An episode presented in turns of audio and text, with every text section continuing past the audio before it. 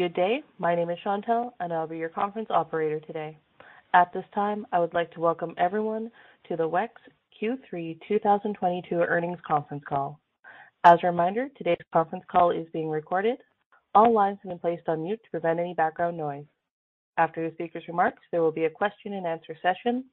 If you would like to ask a question during this time, simply press star followed by the number 1 on your telephone keypad. If you would like to withdraw your question, please press star 1 again. Thank you. Steve Elder, you may begin your conference. Thank you, operator, and good morning, everyone. With me today is Melissa Smith, our chair and CEO, and our CFO, Jagtar Narula. The press release we issued early this morning and a slide deck to walk through our prepared remarks have been posted to the investor relations section of our website at wexinc.com. A copy of the release and the slide deck have also been included in an 8K we submitted to the SEC earlier this morning. As a reminder, we will be discussing non-GAAP metrics, specifically adjusted net income attributable to shareholders, which we refer to as adjusted net income, or ANI, adjusted operating income and related margins, as well as adjusted free cash flow during our call. Please see Exhibit 1 of the press release for an explanation and reconciliation of adjusted net income attributable to shareholders to GAAP net loss attributable to shareholders, an explanation and reconciliation of adjusted operating income to GAAP operating income, and a reconciliation of adjusted free cash flow to GAAP operating cash flow. The company provides revenue guidance on a GAAP basis and earnings guidance on a non-GAAP basis due to the uncertainty and indeterminate amount of certain elements that are included in reported GAAP earnings.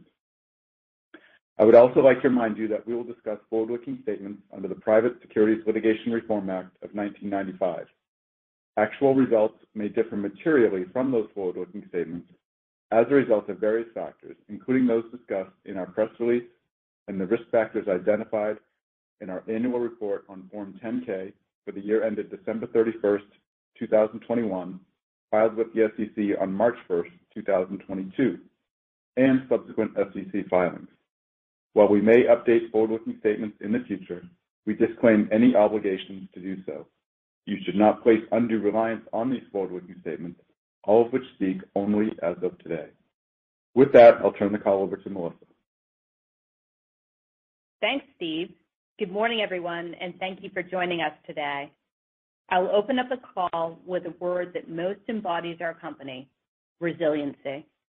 This past year has witnessed significant economic and geopolitical events, from war in Ukraine to inflation and rising interest rates at home. Through it all, WEX has continued to grow its business and perform well for our customers, our employees, and our shareholders. I will focus my comments this morning on three areas: Q3 financial results, highlights from the quarter across each of our segments, and updates on several initiatives. Let me start with Q3 financial results, which we released earlier this morning. I'm pleased to report that WEX had record quarterly revenue that exceeded our expectations. Revenue in the quarter was $616 million, a year-over-year increase of 28%. This strong Q3 growth, an increase of $133 million year-over-year, was primarily driven by continued volume growth across the business, the impact of higher fuel prices, and normalization of late fees. The majority of revenue growth was due to volume and fee growth, with the benefit of higher fuel prices represented approximately $56 million of the increase. On an organic basis, which excludes the impact of fuel prices, foreign exchange rates, and an accounting presentation change, revenue grew 22% compared to the prior year's period. This performance reflects the power of our growth engine and the reoccurring nature of our business. Total volume processed across the organization in the third quarter grew 41% year over year to $57.5 billion, driven by strong performance in each of our segments. Record quarterly revenue, paired with the scalability of our business model, resulted in adjusted net income per diluted share of $3.51, an increase of 43% compared to the same quarter last year. I'm really pleased with our results this quarter. Let me add some color to this success by touching on a few highlights where we continue to gain momentum in the markets we serve. In our health and employee benefits segment, we continue to see strong account growth, including signing the American arm of a leading global consumer electronics company. I'm also pleased with our investment over the past few years to be able to serve as the custodian of our HSA accounts for an offering that we did not provide in 2020. We're now the 6th largest HSA custodian, according to Devenir. Our customers continue to choose our health offering for our customer-focused innovation, the rich data insights, and the service we provide our customers' employees, along with the breadth of our health ecosystem. Our capabilities span HSAs, FSAs, COBRA, benefit administration, data exchange, and billing, all delivered with a strong focus on security, fraud control, and compliance. In the global fleet segment, we continue to build on our recent momentum. This past quarter, we won new merchant acceptance at Walmart and Sam's Club, as well as established new partnerships with McPherson and AEG. We're also pleased to have extended our contracts with NFI, a leading third-party logistics firm, and Bimbo Bakeries, one of the largest commercial bakeries in the U.S. We continue to implement and onboard new customers to our electric vehicle and mixed fleet solutions, both in the United States and Europe. Customers seek out WEX in our fleet segment for the unique benefits and controls of the WEX proprietary payments network and our specialized expertise applied to the rich data we capture. Turning to the travel and corporate solutions segment, we saw strong volume performance in our corporate payments portfolio, as well as post-pandemic rebounds in the busy Q3 summer travel season. That volume growth is translated into strong revenue growth of 25% and even greater scale benefits realized in our operating margins for this segment. Over the past year, we have built a direct sales team which is selling to mid-market corporate payments customers. It's still in the early stages, but we are pleased with the results to date. We're also pleased to announce the First National Bank of Omaha is our next financial institution partner white labeling our corporate payment solutions. FNBO will join a portfolio of other top commercial card issuers that leverage our payment solutions in the corporate payments market. Now let me turn to a few updates on topics that affect our enterprise more broadly.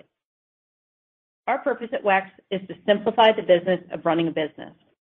Each of our solutions, whether helping with accounts payable, employee health care, or managing vehicles in the field, simplify the running of the business we serve with solutions for any size business that are customized to their industry.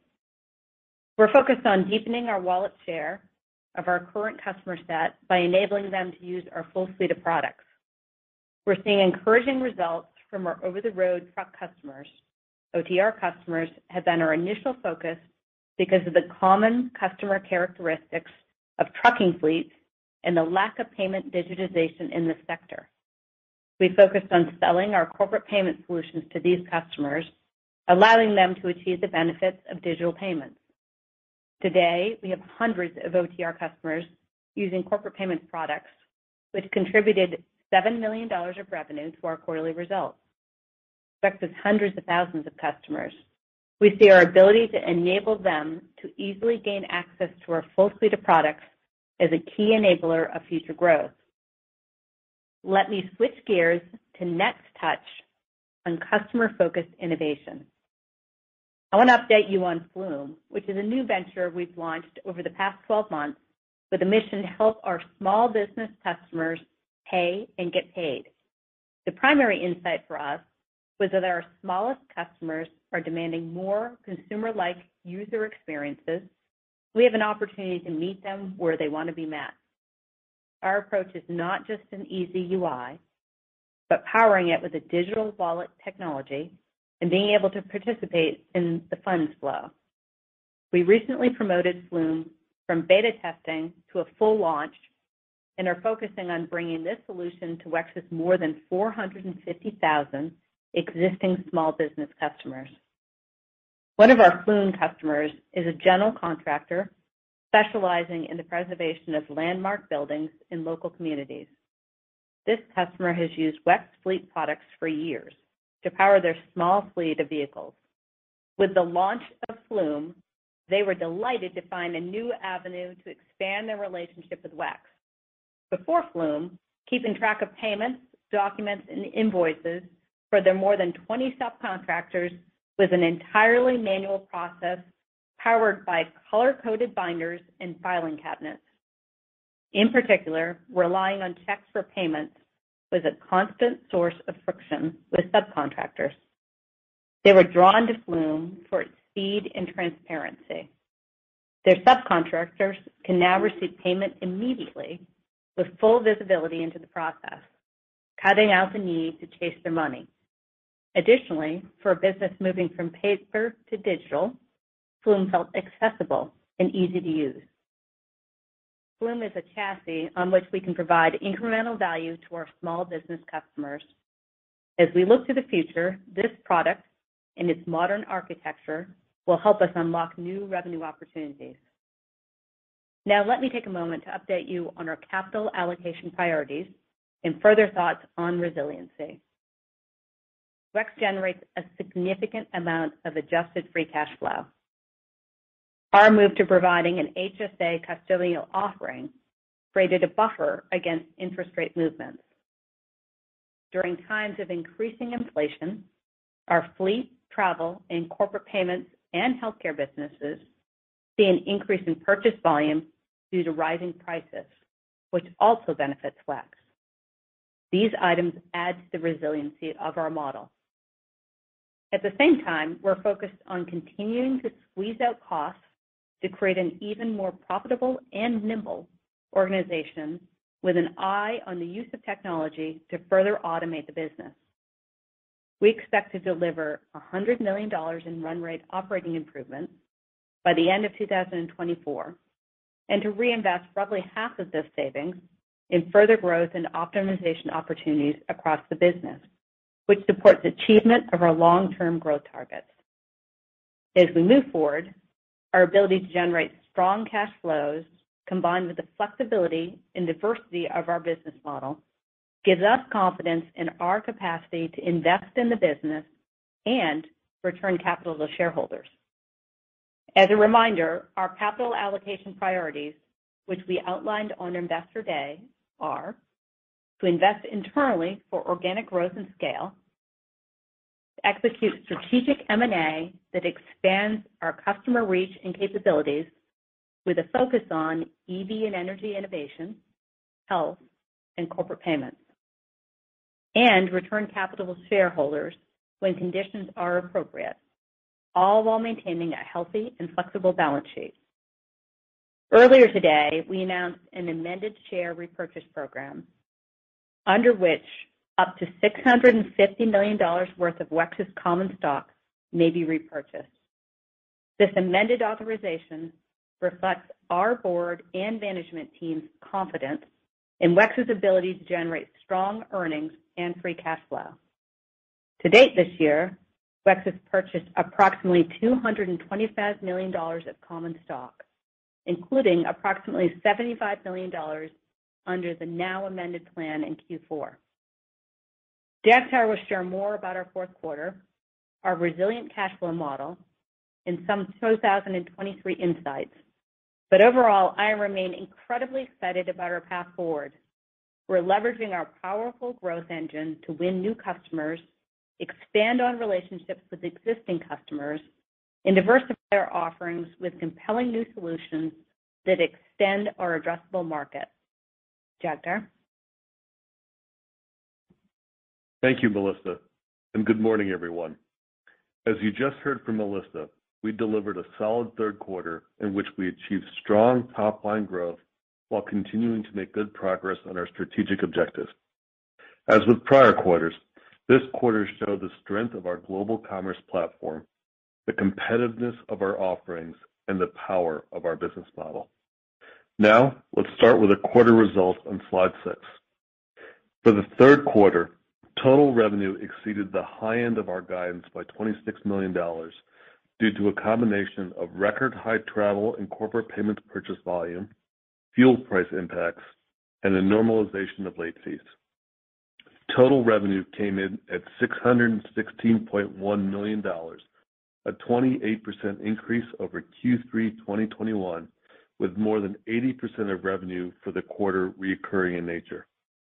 As a reminder, we define recurring revenue as payment processing and account servicing revenue, revenue from our factoring business, transaction processing fees, and other smaller items. In total, adjusted operating income margin for the company was 39.1%, which is up from 37% last year, largely driven by the travel and corporate solutions segment.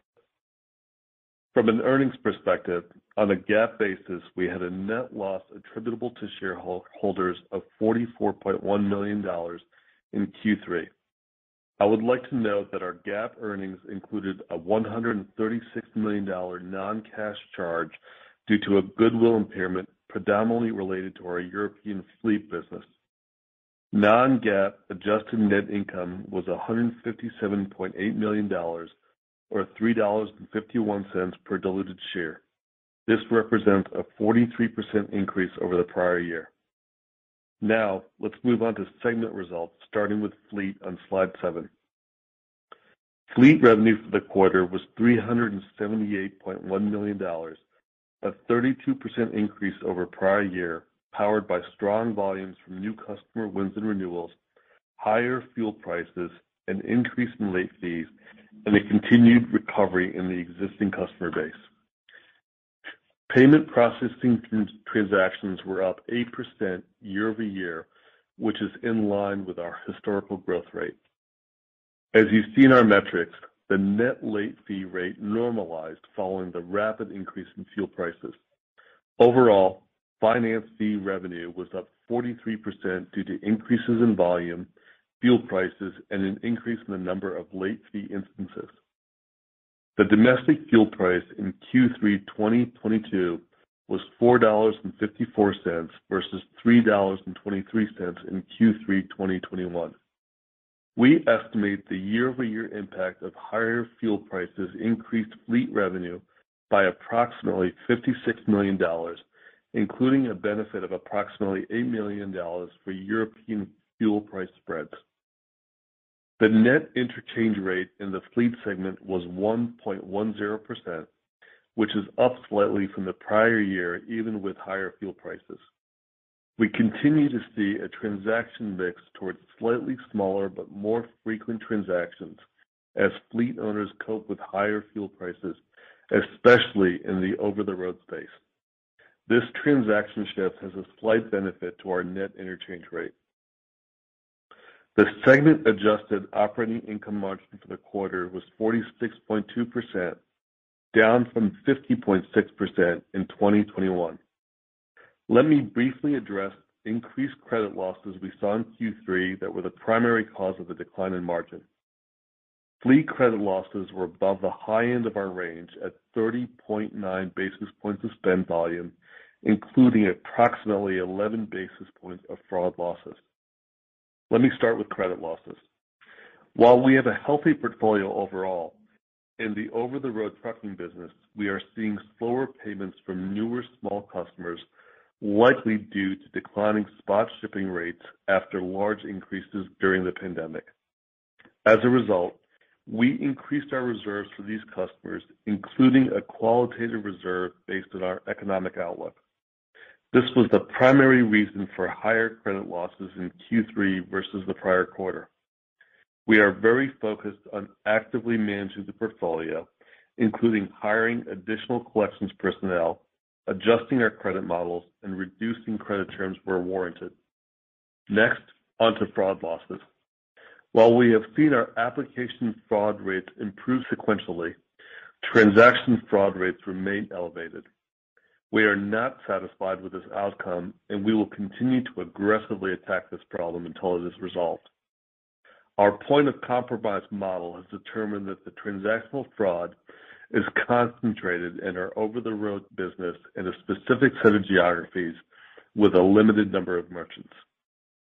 Our actions include continuing to enhance our monitoring tools and account policies and updating our product offering with additional fraud controls while working closely with our merchant partners.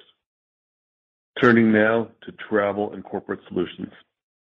Total segment revenue for the quarter increased 25% to $114 million. Purchase volume issued by WEX was $20.7 billion, which is an increase of 61% versus last year.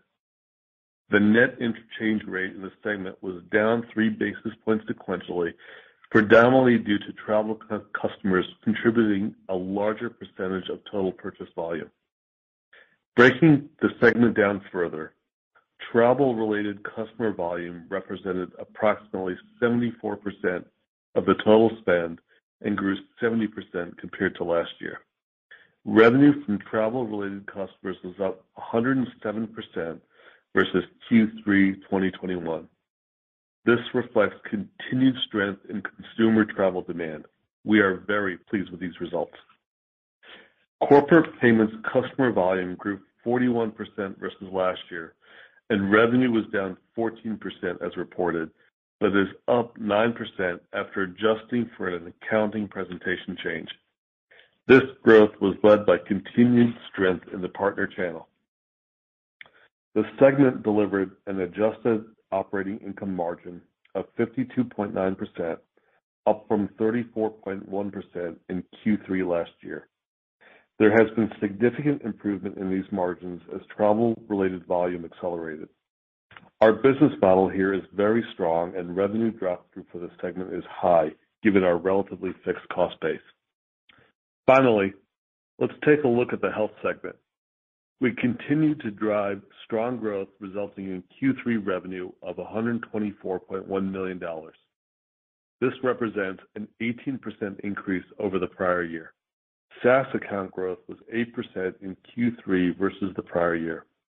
Adjusting for approximately 1 million temporary COBRA accounts last year, account growth was 13% in Q3.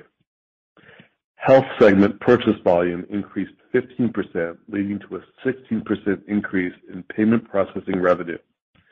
We also realized approximately $16 million in revenue from the HSA deposits that were invested by WEX Bank starting late last year and funds held at third-party banks. The health segment adjusted operating income margin was 24.4% compared to 22.6% in 2021.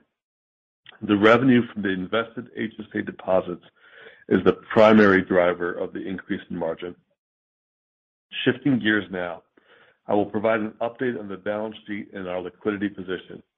We remain in a healthy financial position and ended the quarter with $759 million in cash. We have $811 million of available borrowing capacity and corporate cash of $129 million as defined under the company's credit agreement at quarter end. As you'd expect, we saw a sizable $615 million decrease in our accounts receivable versus last quarter as fuel prices moderated.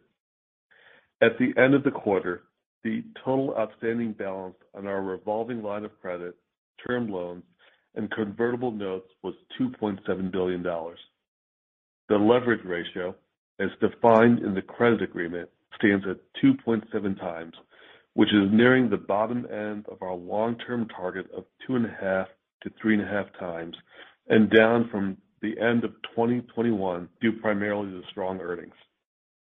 Next, I would like to turn to cash flow. WEX generates a significant amount of cash. We have included a graph on slide 8 with a summary of adjusted free cash flow, which is how we view the cash generation performance of the company. Using our definition, adjusted free cash flow is $407 million through Q3. As Melissa discussed, our primary use of free cash flow this year has been to repurchase shares. We will continue to manage capital allocation between organic investment, M&A, and returning capital to shareholders. Finally, let's move to revenue and earnings guides in the fourth quarter and full year on slide 9.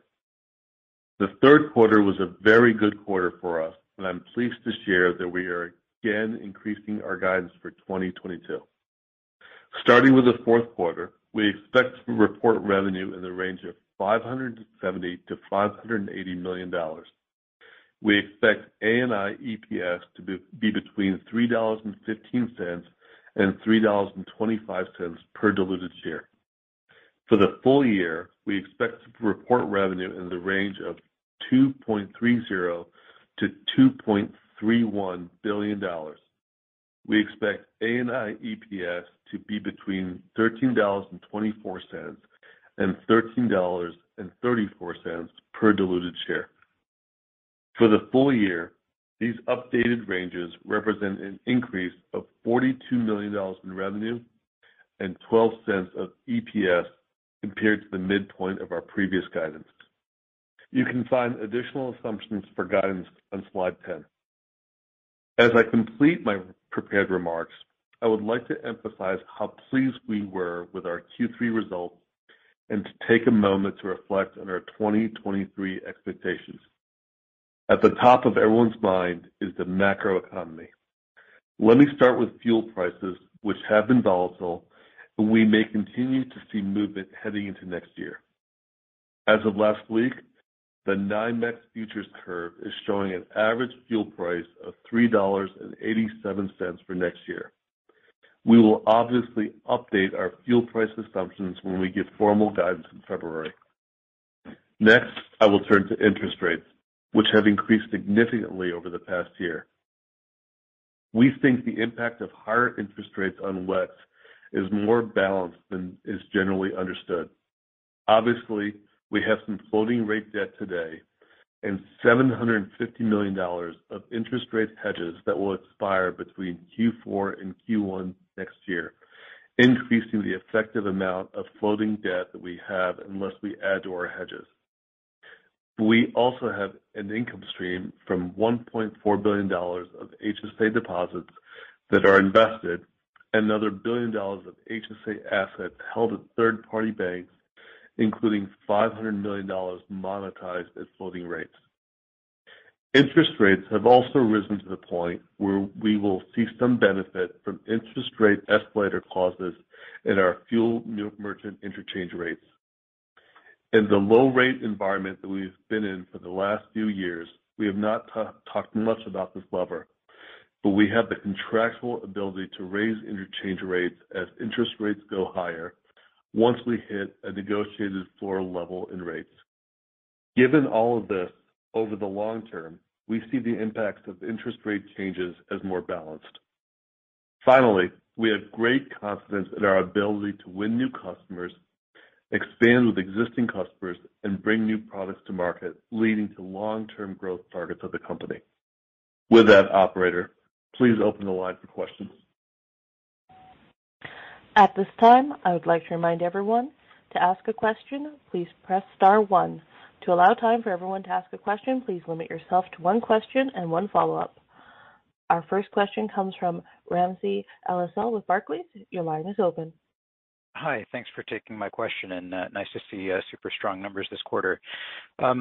Could you give us any read that you have on whether you're seeing sort of macro stress in the portfolio? It sounded like the credit deterioration fleet was a little more due to changes in shipping spot rates. Are you seeing any broader macro impacts? And I guess, how does same-store sales look in that context? Yeah, hey, Ramsey, thanks for the words on the quarter. This is Jagtar. Let me address the what we're seeing on the macro side. Obviously we talked about credit and fraud losses being up this quarter. I'll break that down into two parts. On the credit loss side, that was 20 points of the 31-point movement that I talked about. What we're seeing there really came down to a judgmental reserve that we took. What we saw, it was limited to our over-the-road part of our business, where we're seeing spot rates declining, and as a result, that putting some pressure on sort of smaller fee cost customers, mostly owner-operators. We haven't seen specifically an increase in losses, but we did see some delayed payments, as I talked about, and as a result, we took a judgmental reserve on that, just accounting for the higher rates of delinquent payments. So we're seeing overall things pretty balanced. You know, the overall quality of the fleet portfolio, the North American fleet portfolio is still good. So we feel generally good about things. You know, we saw some parts in certain areas that we addressed. And this to expand on that, you asked about same-store sales. It's Melissa. On the North American fleet business in the quarter, we saw up 5% in same-store sales, so, you know, a little strength. The over-the-road business was flat in same-store sales. So what we're seeing within the portfolio is, Jagtar talked about the smaller over-the-road customers that are losing some share because of what's happening with spot rates. But so far for us, that volume's been picked up with some of the larger guys. And you can see that continuing through in what we're seeing for results in October as well. So if you look kind of across the portfolio of WEX, overall, you've seen really strong trends, which factored through to the volumes that you saw us post in Q3. Great. Let me sneak one last one in here. In the slide deck, I think you talked about expanding product set usage in the OTR segment and a $7 million contribution. I think that's cross-sell. If that's the case, can you give us more color on what is working there, where you're seeing success, and should we expect that number to grow as we move forward? Yeah, we've done actually a lot over the last quarter. So we talked about the $7 million of revenue that we had specifically of increasing wallet share between the over-the-road customers and our corporate payments products. We have, over the last quarter, segmented the portfolio. So we've gone across and built a qualified sales lead list. And so if you think about the portfolio, the smaller customers we intend to really go after more digitally.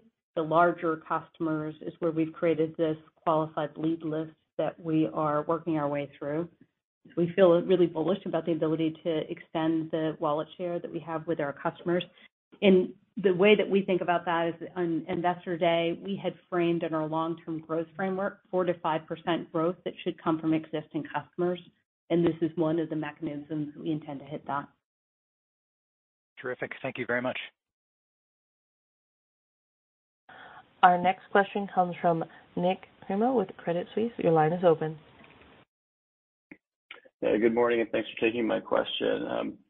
First, I just wanted to get more color on the $100 million in run rate efficiency improvements by the end of 2024, and how much of those benefits could WEX realize next year in 2023, and also related to operating expenses in 23. I know that there were some more one-time investments in the back half of this year, cited on the last call, and I was just curious if we could ballpark the size of those investments.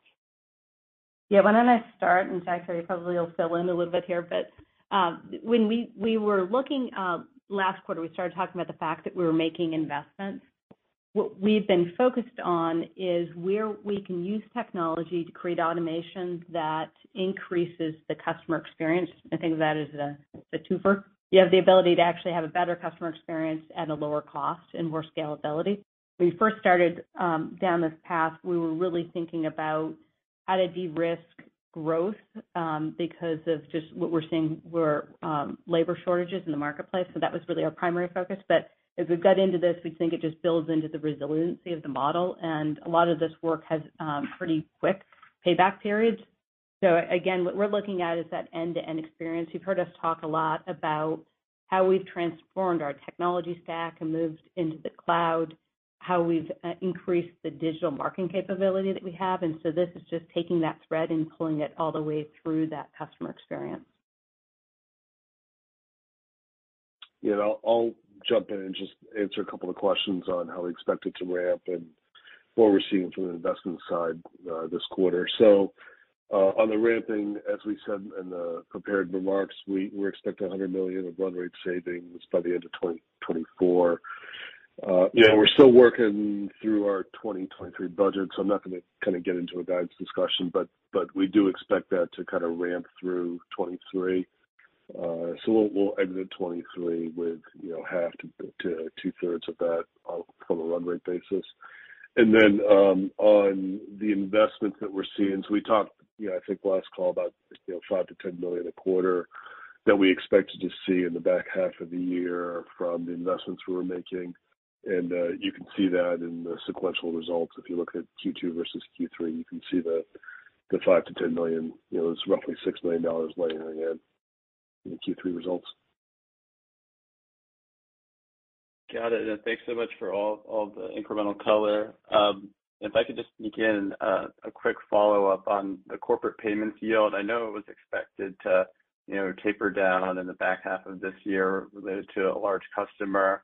It looks like it came in like low to mid 70s, like 73. Like, how should we think about that yield into Q4 in 2023? If that's like a good run rate to use, or if it should come down a little more. Thank you. I think it's really important. Sorry. Let me start, and then you can go check it. I think it's really important when you actually look at that segment to parse it into two pieces. So I would think about, and we've actually been disclosing for probably 4 quarters now the split between the two. So you can see with our travel business, there's been a lot of stability in the rate in the course of this year. We said that going into the year, and that's what we've experienced.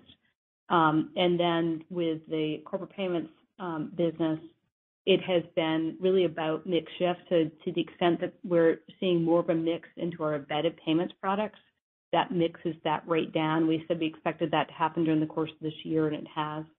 And so there's a lot of mix that plays out. You can see from a profitability perspective that we've seen, you know, significant drop through of revenue, which has increased our margin profile. So while some of the take rates in some of the products may be lower, there are less costs associated with those as well. And that all factors into, you know, how we think about it from a pricing perspective. So going forward, no, Jagtar said we're still working through the budget, and some of this will depend on mix of what we expect to see next year. But we've seen a lot of stability in the overall travel rates. And again, when it gets to the corporate payments business, it really depends on mix.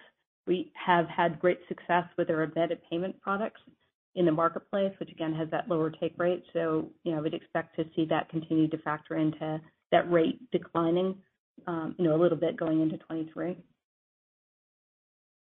Understood. Thanks so much for explaining that. Our next question comes from Mayor Badia with Bank of America. Your line is open. Good morning. Thank you for taking my question. Maybe I wanted to start with travel volumes.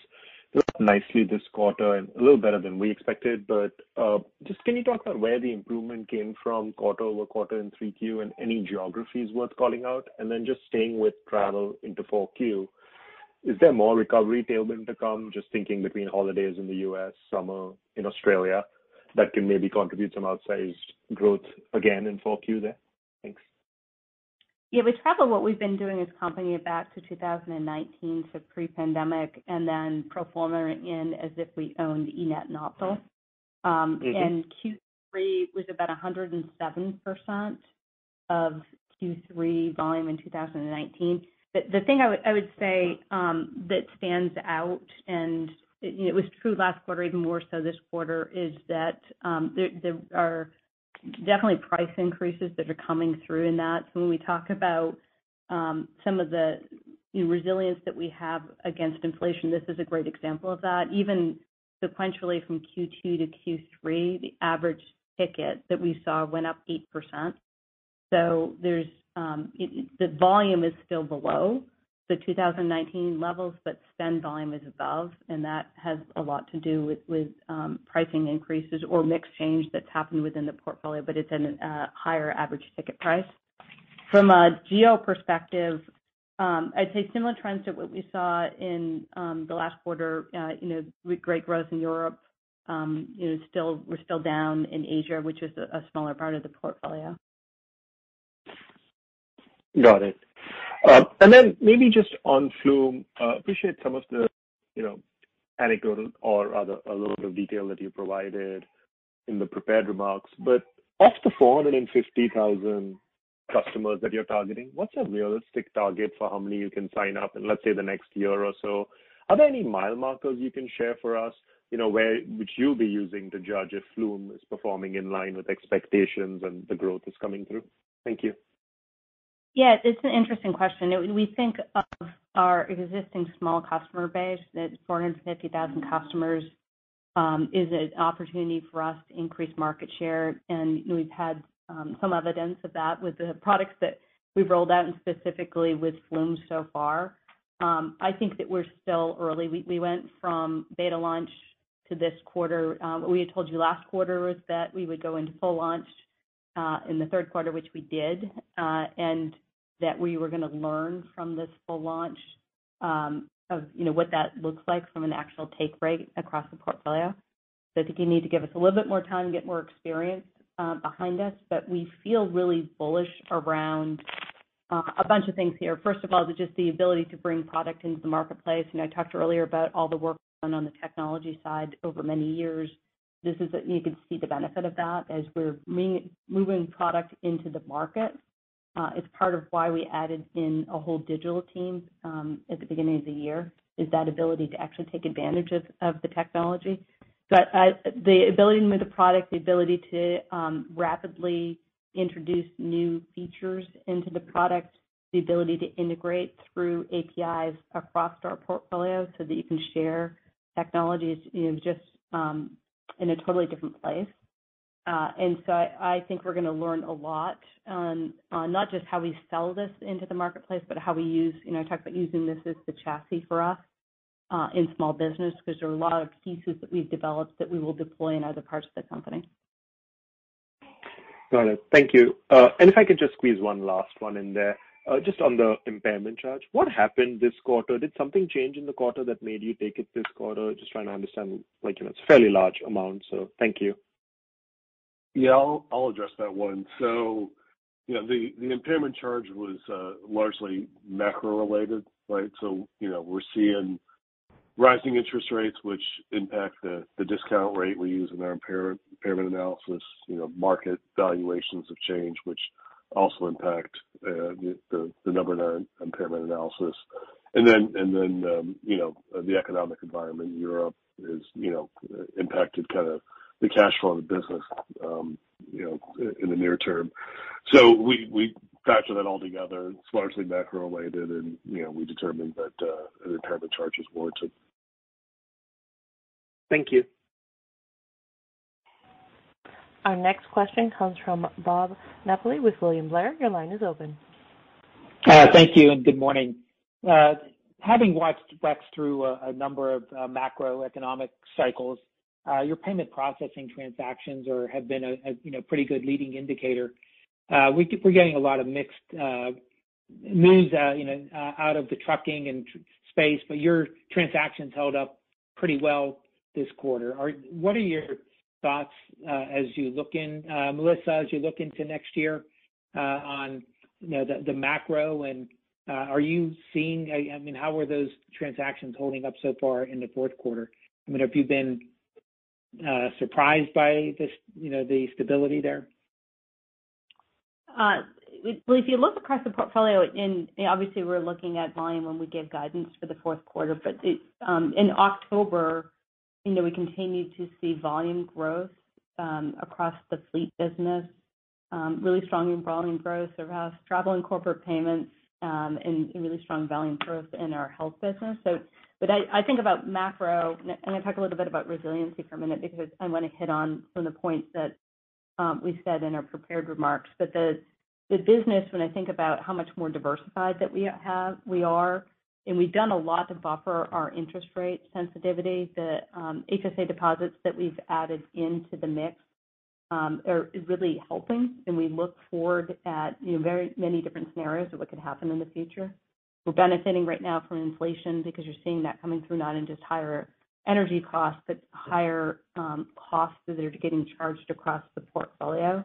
We're going into open enrollment season, and we're trending positive from that. We've got 80% of our revenue that's that's reoccurring in nature, and we're much more diversified across the business and across the geos.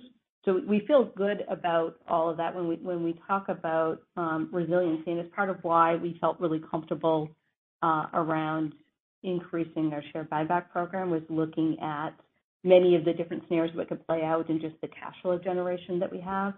From a macro perspective, when we talk to our customers across the different segments, the number one thing we continue to hear from them is still about labor and access to labor.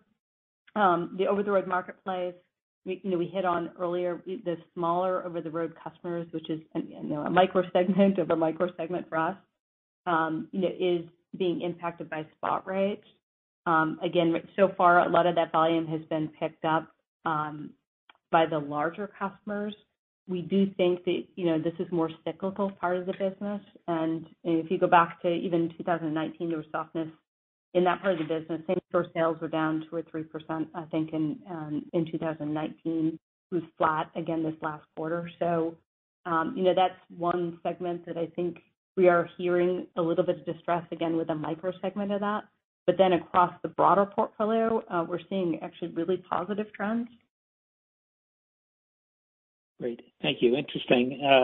Follow-up just on your M&A and your historical M&A. I guess you have been active, but should we see more M&A, I guess, going into 2023? And as you look at like some of your acquisitions in the past, how would you say you've done overall? What grade would you give yourself, or what acquisitions have outperformed, which have underperformed? Obviously, Europe has been tough in fleet, but some of your U.S. fleet acquisitions. So just any thoughts around M&A, historical M&A and performance versus expectations? Yeah. One of the things we do is look back across the portfolio of M&A, and we feel really good about the way that we've delivered against the original deal models, how we've reached synergy targets, across the portfolio. The most recent with eNett also being folded in, you can see that, just how we've delivered really strong earnings growth. You can see that coming through the segment, related to that transaction, which, again, is the most recent one. So when we think about M&A and more broadly about capital allocation, we still start with how we're going to invest money internally, which is a key focus of ours as we also think about building capabilities as opposed to just buying. Then we look at M&A. We've got a pipeline that we have had active. As long as I can remember, we're moving assets through that pipeline. In the market so far over the last, probably 6 to 9 months, we've seen still continue to have elevated multiples and or assets that, either or we think complicating and what we're trying to do strategically, so therefore distracting. And so we haven't executed on something recently, but we are very active in the marketplace. We think it's an important part of our growth. It's part of the we say 2 to 3% of our long-term growth framework is going to come from M&A. What we really spend time is if you look at the current market environment, we see the purchase of our own shares is a very compelling value, and we think we can do both. We generate a lot of cash. So an ability to continue to be active in the marketplace from an M&A perspective and to buy back shares. Thank you. Appreciate it. Our next question comes from Sanjay Sakrani with KBW. Your line is open. Thanks. Good morning. Want to start where you just discussed, Melissa. Just it was nice to see the large increase in the repurchase authorization. I'm just curious, how aggressive do you expect to be with that $575 million or so that's remaining? And are there any limitations on how much you could buy? I think Jagtar is probably going to plug in another piece of this, but you can see, and in the course of this year, we've been pretty radical about how we've used, and opportunistic about how we've used our share buyback authorizations so far. So I'd kind of keep that in the backdrop of how we're thinking about that. And then Jagtar, I don't know if you talk any more about limitations. Yeah, we have some limitations in our debt covenants, Sanjay. I'm doing this off the top of my head. I think it's $350 million once debt to EBITDA goes up above, I want to say 2.8 times, something like that, 3 times. So, we've got some room there, and should we end up with debt at those levels and hitting the limitations, we could obviously go back to our lenders. So I feel pretty good about our ability to to continue to execute our share repurchase program along the lines that were authorized. Okay, great. And then I'd just like two quick follow-ups on a couple of points that were discussed before. On the interest rate sensitivity, I just want to make sure I understand. Like, the HSA deposits are a hedge, and the assets that you have against them are a hedge against the floating rate debt that you have, as well as the hedges, right? And the discount rate ladders, I mean, you expect to use them if you need to, but those other factors are the hedge. I'm just trying to think through how we make the machinations of those. And then, and I'll have one more, sorry.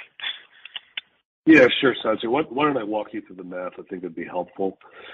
So we have about $2.7 million of financing debt, right? This is our term loans, our convert, our revolver.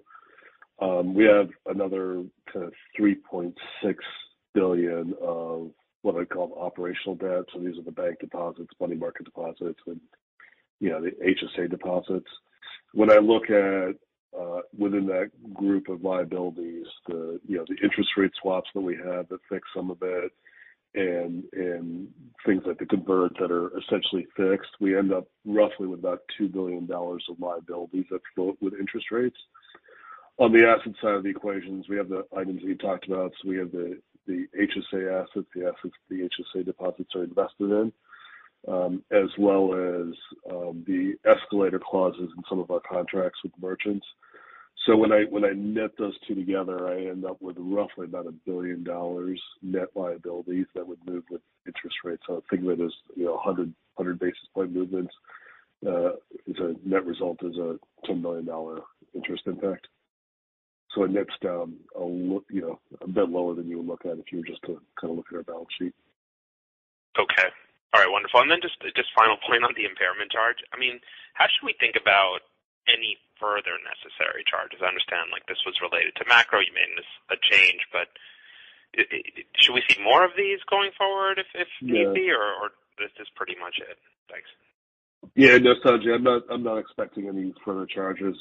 There's no remaining goodwill on our European fleet business, and I would say the rest of our portfolio has got a lot of headroom. So I'm not expecting any further charges. Great. Thank you very much. Our next question comes from Darren Peller with Wolfe Research. Your line is open.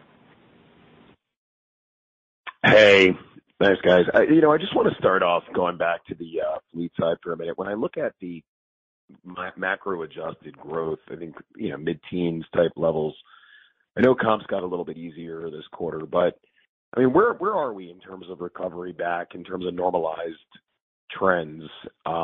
Just seems a little stronger than one would have expected even with that. And so I guess I wonder if there's some nuances or drivers that you see as sustainable that can drive a little bit more of an elevated growth rate, or is it really just the comps and recoveries?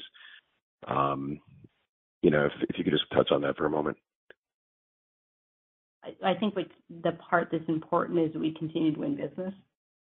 We have high retention rates. We have a very strong sales capability.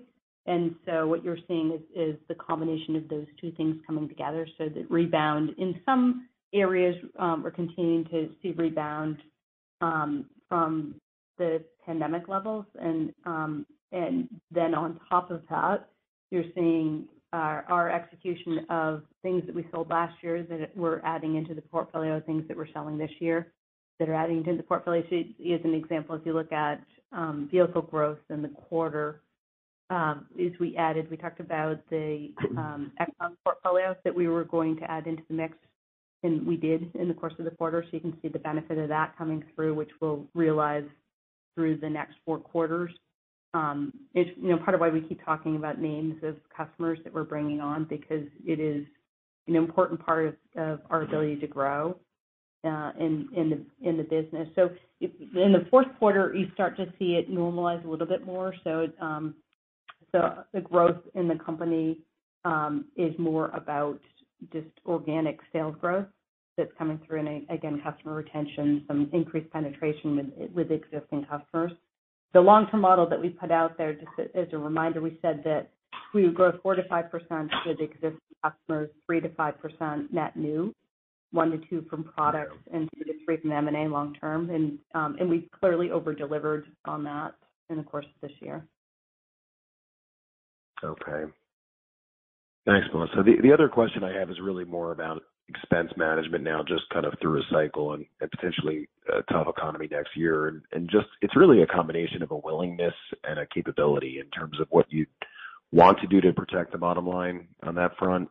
And then maybe just if you could remind us the levers you think you have to be flexible. Let me start, and then Jagtar, and you can add to this, but I think we have so much opportunity that we want to make sure that we are being thoughtful about investing through cycles, and that we continue to invest to make sure that the enterprise can reach its potential, and to hit our long-term growth targets. And I think that's an important aspect of that. We manage the business as if it's fuel price neutral. Now, that being said, we talked about some of the ways that we're focusing on squeezing out efficiencies. We're trying to do that, thinking about ways that we can create a better customer experience and create an efficiency. So it's a very big focus of ours of simplifying the way that we do business with our customers for their benefit. And we think that is a way of, you create an investment, it's a relatively short-term investment, you actually get quite a bit of benefit from that. And we'd add Jagtar. Yeah, I think generally concur with what Melissa said. I think, our focus for the next year will be on the cost savings that Melissa identified. So I think, when we have some levers to work on costs, I think our focus next year will really be that $100 million number, and getting as much of that into next year as we can. I think that's the big lever for us. Okay. Based on the economic environment. Got it. All right. Thanks, guys. Our next question comes from Sherrick Sumer with Evercore ISI. Your line is open. Hey, thanks a lot for taking my question. The health and benefits account, that saw like a nice pickup in the average SaaS accounts. I believe you said a win on the American side. But just to kind of for our understanding as to what's the strength out there in terms of WEX's offering versus the competitors, and how should we think about that trend going forward from here? Yeah, so we talked about the fact that we saw 8% account growth, but that we had some temporary accounts last year. So if you normalize that, it was up 13%. Which tracked more consistently with spend on that we saw in the health and employee benefits segment. The big things for us, we're really uniquely positioned in the health and benefit ecosystem because of just the sheer size of customer base that we have, both directly with our partners.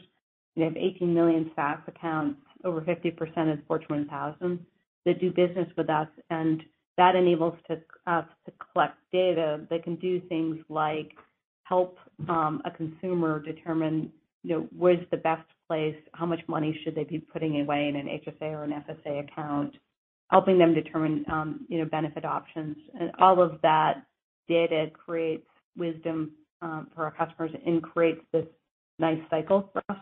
Also, the end-to-end capability with our partners and our customers, because we were able to do FSA and HSA and admin and a whole host of account types and capability that sits across our portfolio. They like that ease of use of being able to do that all with one partner. Just to highlight again, like we're going into open enrollment season, which is a really important time and trending positively. Right now, is a testament to the fact that the offering is resonating in the marketplace. Got it. That's helpful. And if I can just squeeze one in, can you provide an update on where does Flume stands and what's the cross-selling opportunity out there for Flume?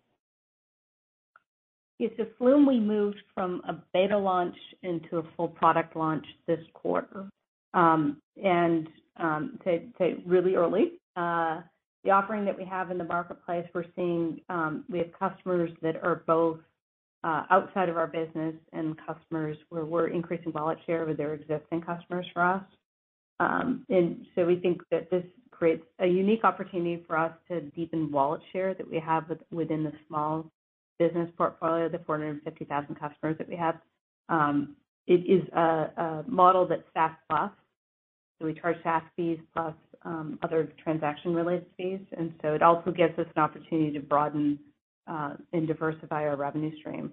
But it's early, and we will talk more about it as we go through next year. Thank you so much. Thanks a lot. Our next question comes from Jeff Cantwell with Wells Fargo. Your line is open. Hey, thanks so much. Most of my questions have been answered. I wanted to ask a follow-up question on Flume based on a prior question. And you highlighted, now it's in full production. So obviously, we understand it's still very early days, but we've been hearing a lot of good things about Flume. So just a couple questions again. First, the way that we're understanding, the underlying point of the commentary is you're thinking offensively for Flume into 2023 and 2024. I just want to confirm that. So this business is accretive is kind of the underlying question. And then second, have you thought at all about what type of growth do you expect there in revenue and what are the impacts directly on firm-line margins? Or help us kind of think about the potential for Flume as you're thinking about it. Any color there would be great. Thanks very much. Yeah, sure. So I'm going to kind of unpack that a little bit. The way that we're thinking about Flume is it gives us an ability to increase wallet share with our existing customers. The way that we designed it was working with very small customers, so that think of this as kind of like a micro segment that sits within when we started segmenting our small business customer base. We were targeting the customers that we're seeing within our existing portfolio. We also, through the product process, brought in people who were not using our existing products as well. So it was very customer informed. The places that we have been focusing on, it was pretty clear that getting paid is an important part of the small business offering. The other things that became clear is that this customer base wants something that is digital in nature, but moves them into the digital age. These are often customers that are not highly digitally enabled. And so the way that the look and the feel, the way that it was designed was with that in mind. It appeals to people who are digitally enabled, but is really thoughtful about the fact that, many of these customers, and I give an example in the prepared remarks, are using very manual processes now. And so as we thought about this, we were able to move it into the marketplace rapidly.